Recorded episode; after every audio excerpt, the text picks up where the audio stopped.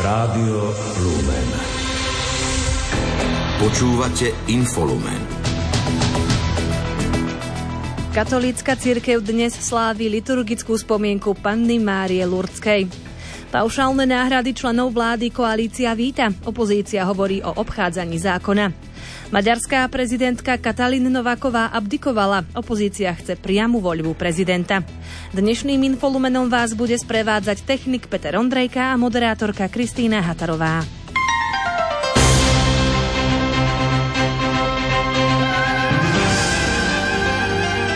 Z. Katolícka církev dnes slávi liturgickú spomienku Panny Márie Lurdskej. V tento deň zároveň oslavuje 32.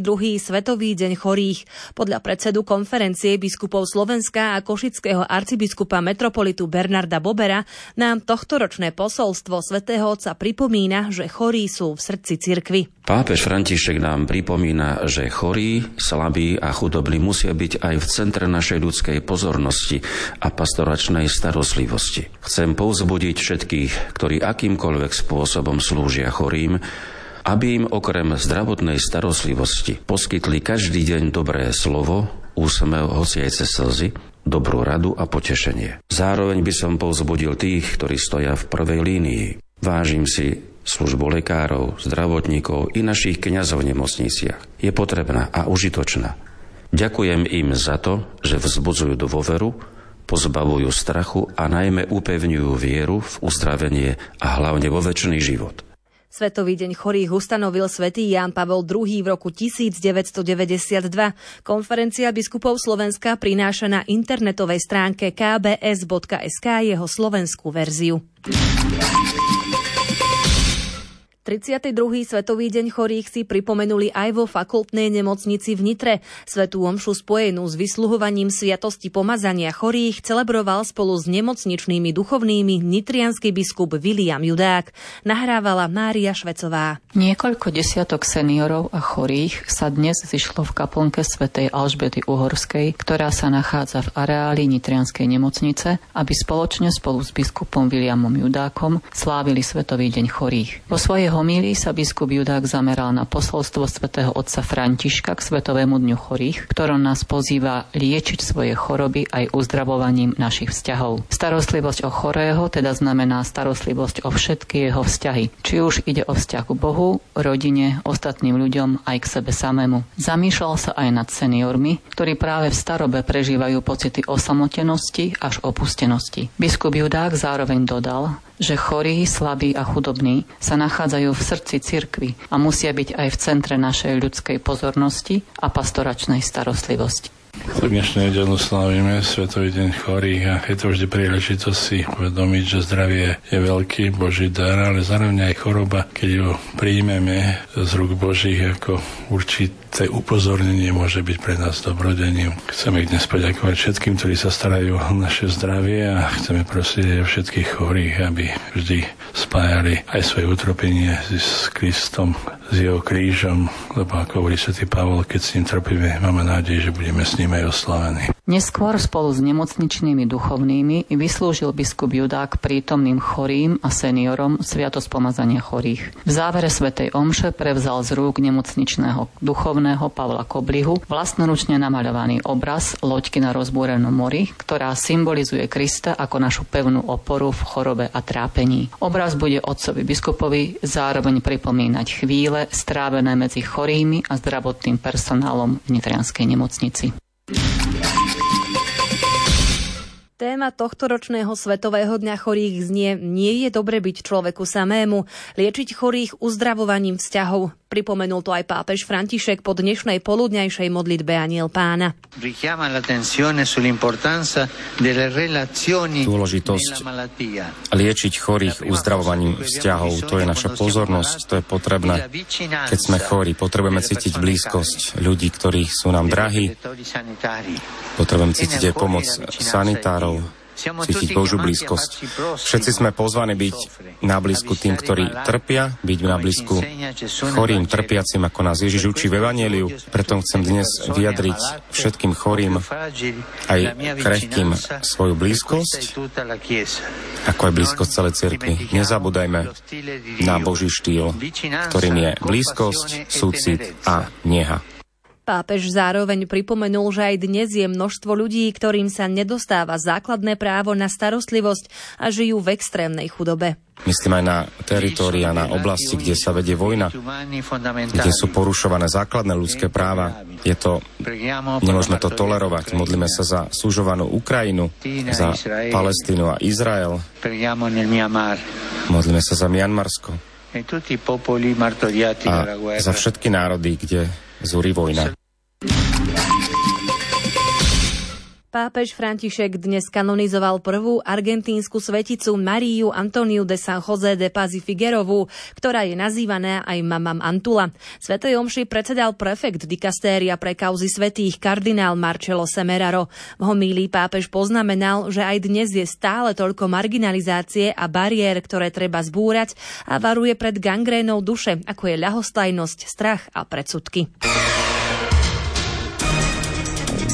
Domáce spravodajstvo. Paušálne náhrady členov vlády, ktoré dostávajú navyše k svojmu platu, sa budú určovať novým spôsobom. Kým v minulosti boli stanovené pevnou sumou, ponovom sa budú odvíjať od priemernej mzdy v národnom hospodárstve. V dôsledku toho sa oproti minulosti zvýšia. Vyplýva to z návrhu premiéra Roberta Fica, ktorý schválila vláda. Táto téma ale podľa ministra financí Ladislava Kamenického nie je prioritou, keďže ide o celkové výdavky na úrovni niekoľkých 100 tisíc eur za rok. Koaliční ministri schválenie zvýšenia paušálnych náhrad členom kabinetu vítajú. Šéf rezortu školstva Tomáš Drucker v tejto súvislosti uviedol, že na schválení zvýšenia paušálnych náhrad nevidí podľa svojich slov nič dramatické. Ja som vždy bol zástancom toho, že vo vrcholových pozíciách majú byť e, odmenení manažéri, aj či je to v štátnej správe, ak chcete konkurovať súkromnému sektoru, ale skôr by som sa orientoval tomu, aké máme výsledky. I to znamená, ako hodnotiť nás za výsledky, pretože to považujem e, tú mieru toho, že či plníme to, čo sme slúbili, či to, čo sme si dali do legislatívneho plánu, do programu vyhlásenia vlády, plníme alebo neplníme. Pozrite sa, na vláde prišiel návrh, ktorý reaguje, že zmrazenie platov členov vlády tu bolo niekoľko rokov, poslanci nemajú zmrazené platy, aj z hľadiska výdavkov prišiel takýto návrh a jednomyselne sme ho schválili. Nevidím v tom nič tak dramatické. Pokiaľ podľa ministra Matúša Šutaja Eštoka vnútraštát chce, aby v politike boli tí najkvalitnejší ľudia, mali by mať podmienky porovnateľné so súkromným sektorom. Šéfka rezortu zdravotníctva Zuzana Dolinková sa stotožňuje so zvýšením paušálnych náhrad členom vlády. Celková odmena pre člena kabinetu nie je podľa jej slov výrazne vyššia ako pre poslanca parlamentu.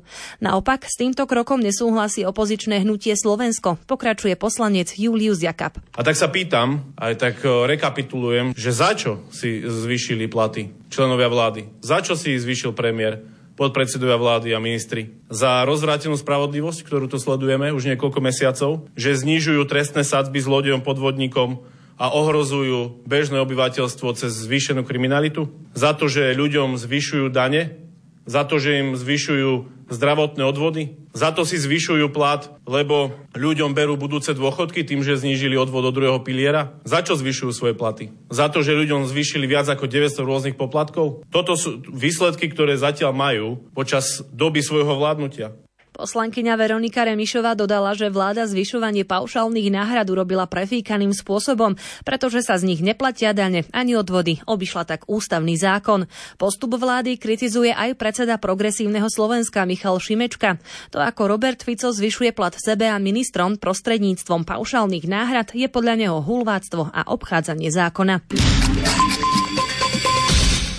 Ministerstvo práce, sociálnych vecí a rodiny spúšťa nový projekt v oblasti opatrovateľskej služby. Celkovo bude stať 100 miliónov eur a pán pomôcť takmer 13 tisíc ľuďom. Informoval o tom minister práce Erik Tomáš s tým, že projekt je naplánovaný na dva roky. Toto je dobrá správa nielen pre týchto ľudí, ale aj pre mestá a obce, pretože táto kompetencia domácej e, profesionálnej starostlivosti patrí do kompetencií miest a obcí a miesta a obce musia alebo mali túto službu financovať, ale viete dobre, v akom nepriaznivom stave sú verejné, respektíve financie miest a obcí. Minister Erik Tomáš priblížil, že k 1. januáru 2026 musí byť v zmysle plánu obnovy spustená komplexná reforma v sociálnych službách. Základným princípom má byť to, že odkázaný človek bude dostávať jeden príspevok a rozhodne sa, na čo ho použije. Nový projekt tak má pomôcť ľuďom, kým bude v platnosti nová reforma. V prechodnom období sa tak má tiež zvýšiť počet opatre- opatrovateľov, aby boli od roka 2026 dostatočné kapacity. Finančná pomoc bude automaticky poskytovaná počas celej doby platnosti zmluvy medzi ministerstvom a poskytovateľom. Podľa opozičného kresťansko-demokratického hnutia nový projekt Ministerstva práce, sociálnych vecí a rodiny v oblasti opatrovateľskej služby neprinesie žiadny systémový pokrok. Viac ako 50% ľudí na Slovensku pri potrebe opatrovateľa ho totiž má problém nájsť.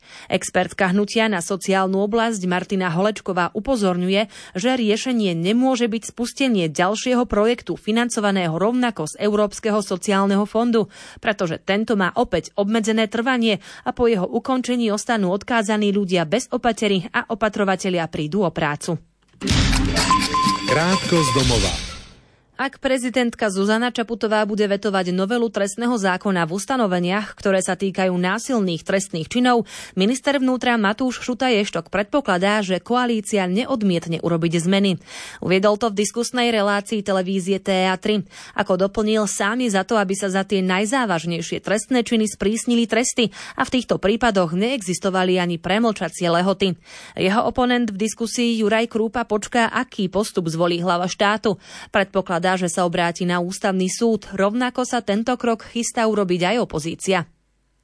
Rokovať o odvolaní ministerky kultúry Martiny Šimkovičovej sa zajtra nebude. Parlament nebude uznášania schopný. V diskusnej relácii televízie Marky za to uviedol predseda parlamentného výboru pre kultúru a médiá Roman Michelko. Ministerka sa totiž rokovania nebude môcť zúčastniť. V parlamente sa pritom chce vyjadriť k návrhu na svoje odvolanie a uvádzaným argumentom.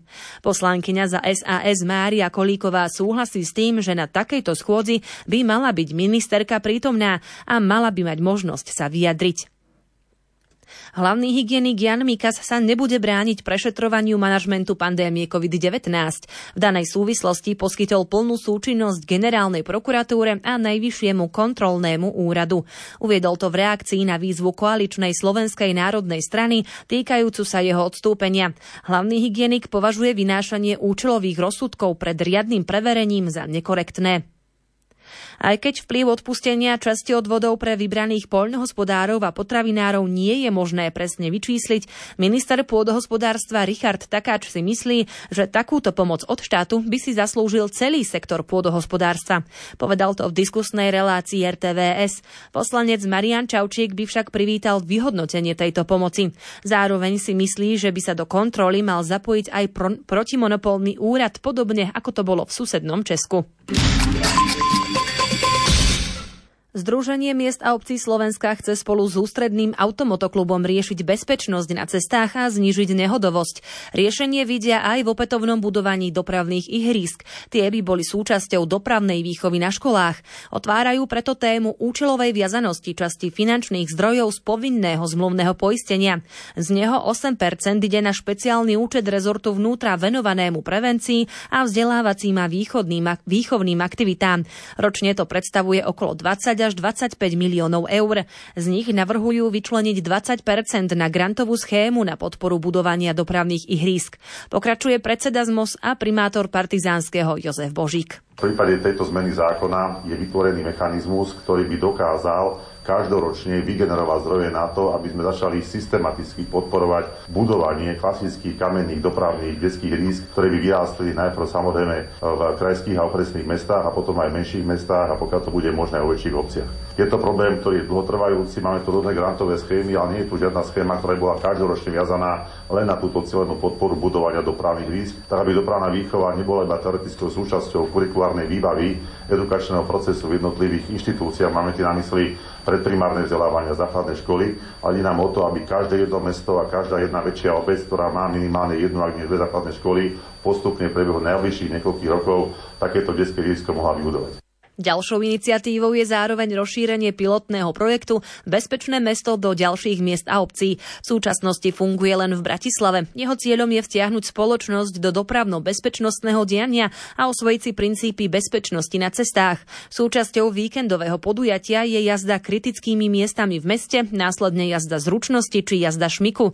Nechýbajú ani ukážky poskytnutia prvej pomoci. Pokračuje prezident ústredného automotoklubu Jan Smrečan. A popoludní toto to podujatie prerastá v taký motoristický piknik, aby to bolo populárne. Stalo sa, že sa tu už aj predlžil. Takže takouto populárnou formou, najzaujímavejšou možno, snažíme sa vtiahnuť v dobrom, vtiahnuť spoločnosť do dopravno-bezpečnostného diania. Ministerstvo vnútra v reakcii uviedlo, že preferuje partnerskú spoluprácu so samozprávami a je pripravené poskytnúť podporu aj v oblasti legislatívy. Podľa zákona o poisťovníctve odvádzajú poisťovne 8% z prijatého povinného zmluvného poistenia zodpovednosti za škodu spôsobenú prevádzkou motorového vozidla na osobitný účet rezortu vnútra. Finančné prostriedky z neho po prerokovaní s ministerstvom financií rezort vnútra rozdelí hasičským jednotkám a zložkám ministerstva na úhradu nákladov rokov. Súvisia s obstarávaním materiálno-technického vybavenia, objasňovaním príčin dopravných nehôd či výstavbou a vybavením koordinačných stredísk integrovaného záchranného systému a operačných stredísk tiesňového volenia. Správy zo sveta.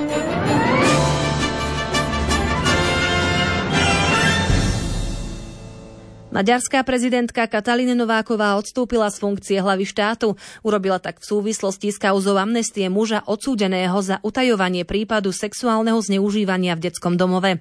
Katalína Nováková, ktorá post najvyššieho ústavného činiteľa obsadila 10. mája 2022, oznámila svoju rezignáciu v mimoriadnom vysielaní M1 potom, ako predseda vlády Viktor Orbán inicioval novelu ústavy v reakcii na škandál okolo prezidentskej milosti.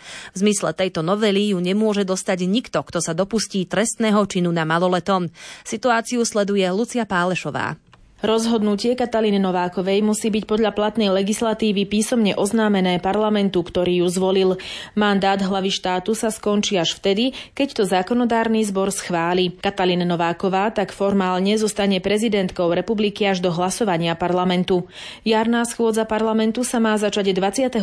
februára. Nového prezidenta musí zvoliť parlament do 30 dní od zániku mandátu. Povinnosti a právomoci prezidenta republiky dovtedy vykonáva pred predseda parlamentu Láslo Köver. Svoj mandát vrátila aj bývalá ministerka spravodlivosti Judith Vargová. Kontrasignovala totiž kontroverznú prezidentskú amnestiu podpísanú prezidentkou Katalinou Novákovou.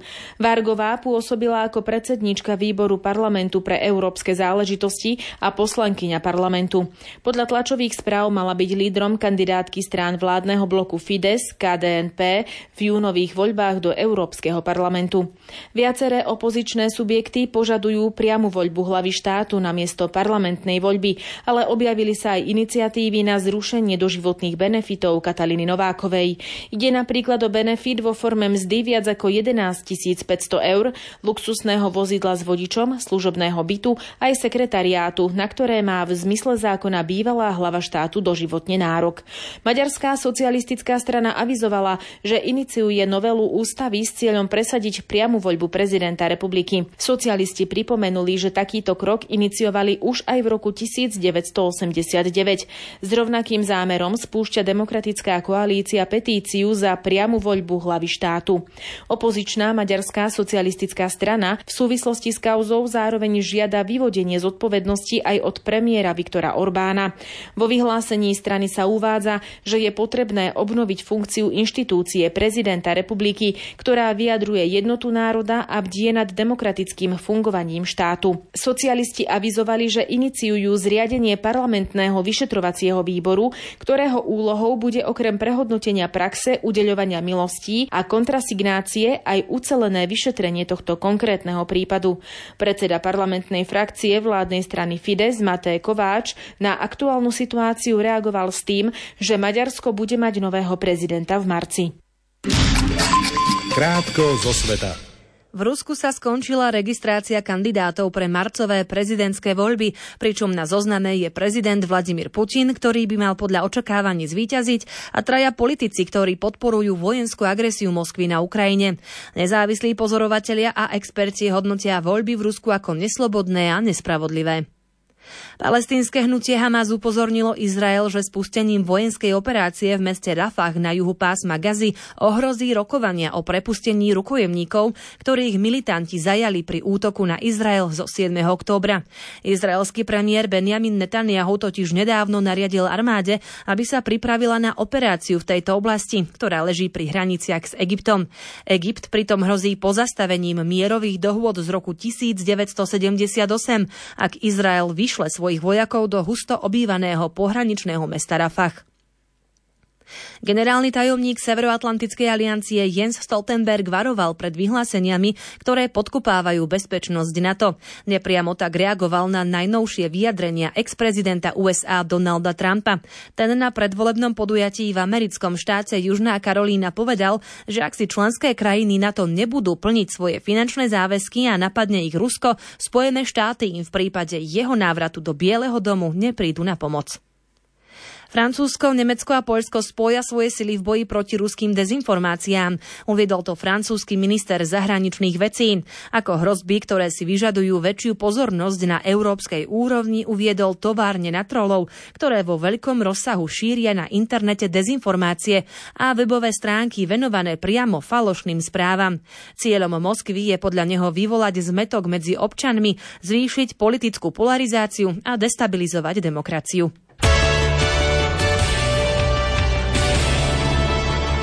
Šport Rádia Lumen.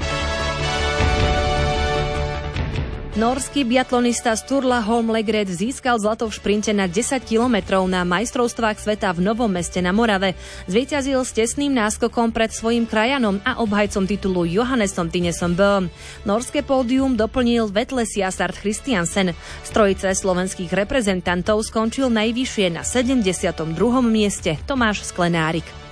Francúzska biatlonistka Julia Simonová získala po mixe a šprinte zlato aj v stíhačke na majstrovstvách sveta v Novom meste na Morave.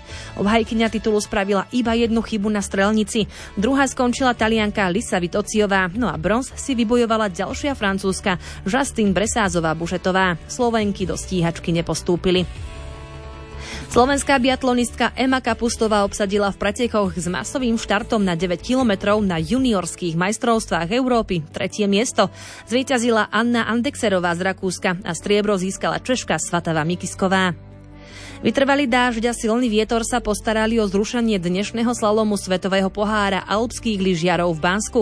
Podmienky na zjazdovke v bulharskom stredisku sa v prvom kole zhoršovali a posledným lyžiarom, ktorý sa vydal na trať, bol Brit Billy Major so štartovým číslom 31. Organizátori sa snažili trať vypreparovať, aby sa mohlo v pretekoch pokračovať. Podmienky však ani potom neboli regulárne a Juri preteky zrušila. Najrýchlejší čas zajazdil s číslom 2 francúz Clement Noel, ktorý predstihol Nóra Timona Hogana. Na tretej priečke figuroval ďalší Nór Henrik Kristoffersen. Švédka Anna Svenová Larsonová zvíťazila v slalome Svetového pohára alpských lyžiarok v Zoldo. V Andorskom stredisku udržala vedenie už po prvom kole. Druhé miesto obsadila Chorvátka Zrinka Ľutičová, no a pódium doplnila Američanka Paula Molcanová.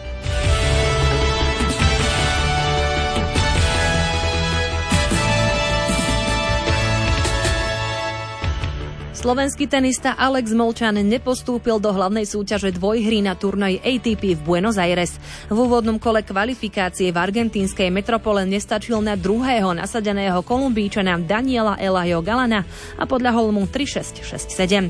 Slovenská tenistka Teresa Mihalíková spoločne s Britkou Harriet Dartovou neúspeli vo finále štvorhry na turnaji WTA v Kluži.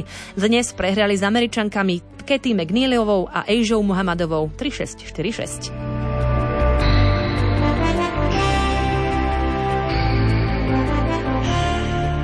Slovenskí hokejoví reprezentanti do 19 rokov sa stali víťazmi turnaja Vladimíra Dzurilu v Poprade.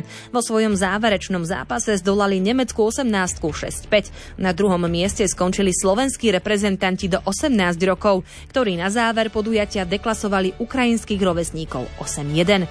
Ani slovenské hokejistky neúspeli vo svojom treťom zápase na turnaji štyroch krajín v Bratislave. Včera podľahli Maďarsku 3-4 po predlžení a nájazdoch a v tabulke obsadili so ziskom jedného bodu posledné štvrté miesto. Predtým prehrali s Norskom 0-5 a s Francúzskom 1-6. Maďarky turnaj vyhrali. Slovenský hokejista Tomáš Tatár strelil v noci na dnes gól v zápase zámorskej NHL. Jeho Sietl však prehral na ľade Filadelfie 2-3. V akcii boli aj ďalší Slováci. No strojice Martin Fehervári, Šimon Nemec a Erik Černák nebodoval nikto. Carolina zdolala New Jersey 1-0 po predlžení. Washington s Martinom Fehervárim zaznamenal triumf na ľade Bostonu. Vedúci tým východnej konferencie prehral 0-3. Tampa Bay s Černákom vyhrala na ľade Columbusu 4-2. Montreal podľahol Dallasu tesne 2-3. Z výhry sa tešil druhý Slovák Martin Pospíšil, jeho Calgary vyhralo na rade New York Islanders 5-2. Hráči St. Louis zvíťazili v Buffalo 3-1, Detroit zvíťazil nad Vancouverom 4-3 po predlžení.